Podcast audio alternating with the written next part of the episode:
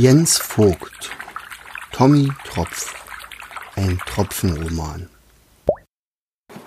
Ist das aber hell hier. Am nächsten Abend begann das Geschichtenerzählen etwas später. Der Raum hatte nicht mehr ausgereicht und musste gewechselt werden. Ein Seepferdchen stellte seine Wohnung zur Verfügung. Von außen sah diese zwar recht klein aus, doch im Inneren war sie viermal so groß wie die Höhle, in der sich bis jetzt alle anderen getroffen hatten. Pille inspizierte ihr neues Heim. In diesem Raum konnten die Riffbewohner den Wobbegang sogar noch besser hören. Als alle zur Ruhe gekommen waren, hob der Wobbegang an.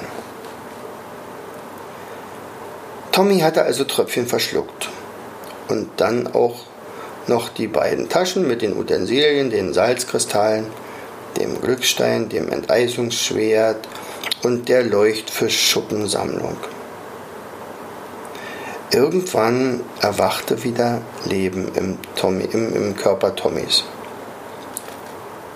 Vor ihrem Aufstieg, von ihrem Aufstieg konnte er sich nur an den Start und die traurigen, sorgenvollen Augen des Leuchtfischs erinnern. Tommy wusste nicht, wie lange er geschlafen hatte. In dem Moment, als er die Augen aufschlug, blendete ihn ein grelles Licht. Ist das hell hier? Sind wir etwa gestorben? Wollte er gerade denken, als ein kleiner, kecker Tropfenjunge ihn rüttelte. Opa, Aufwachung, Opa Tommy. Es war Tröpfchen, der seine Händchen zu einem Trichter geformt hatte, um in Opas Ohr zu schreien. Mit einem Schlag war Tommy hellwach. Tröpfchen? Aber wie ist das möglich? Dass ich schon draußen bin? Tröpfchen gluckste nur so vor Vergnügen.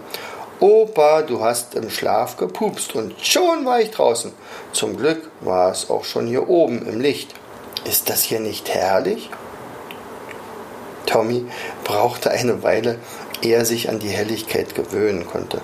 5000 Jahre in fast totaler Dunkelheit sind wirklich eine lange Zeit.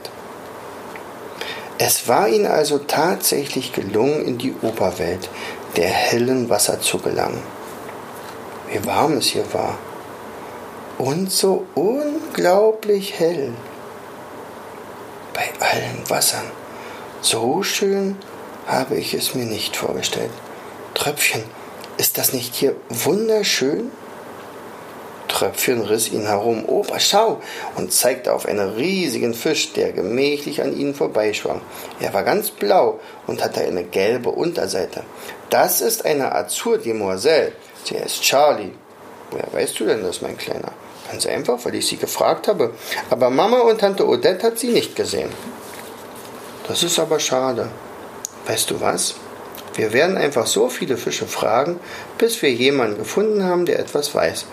Aber nun lass uns diese neue Gegend betrachten. Charlie kam herangeschwommen. Aha, Sie sind also der berühmte Großvater, der seinen Enkel verschluckt hat. Sehr angenehm. Mein Name ist Celestine Assur, aber nennen Sie mich einfach Charlie. Tropf, Tommy, Tommy Tropf. Und, und ja, ich habe meinen Enkel verschluckt, aber fragen Sie mich bitte nicht, wie er dann wieder herausgekommen ist. Echt krass, meinte Charlie. Sie scheinen ja ein echt cooler Opa zu sein. Tommy wurde etwas verlegen. Doch war er viel zu begierig darauf zu erfahren, wo sie gelandet waren. Fast fühlte er sich ein wenig wie König Erdwin. Charlie zog die beiden in einen seltsamen Unterwasserwald, Wald, dessen Farben unfassbar leuchteten. Orange Korallen, blaue Langusten, lila Seetank, glänzende Schnecken schleppten ihr übergroßes Schneckenhäuschen scheinbar spielend mit sich herum. Und irgendwie schienen alle vergnügt. Tröpfchen und Tommy konnten sich überhaupt nicht satt sehen. Charlie wollte den beiden am liebsten das ganze Riff zeigen, doch dazu waren die beiden natürlich viel zu müde. Den Aufstieg oder der Aufstieg hatte doch ziemlich viel Kraft gekostet. Charlie hatte auch hier Hilfe parat. Eine sanfte, leuchtend gelbe Koralle war sofort bereit, ihnen eine weiche Bettstatt zu geben. Kaum waren die beiden eingekuschelt, schliefen sie auch schon, eng aneinander geschmiegt. Diesmal pupste der Opi nicht im Schlaf. Naja, das wäre der gegenüber der Koralle auch echt peinlich gewesen.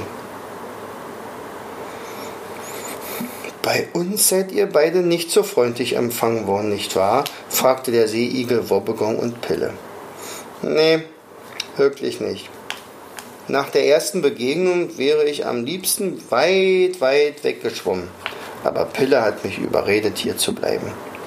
Und dann lächelte er verschmitzt und ergänzte, aber dann hätte ich nicht solch nette Leute wie euch getroffen.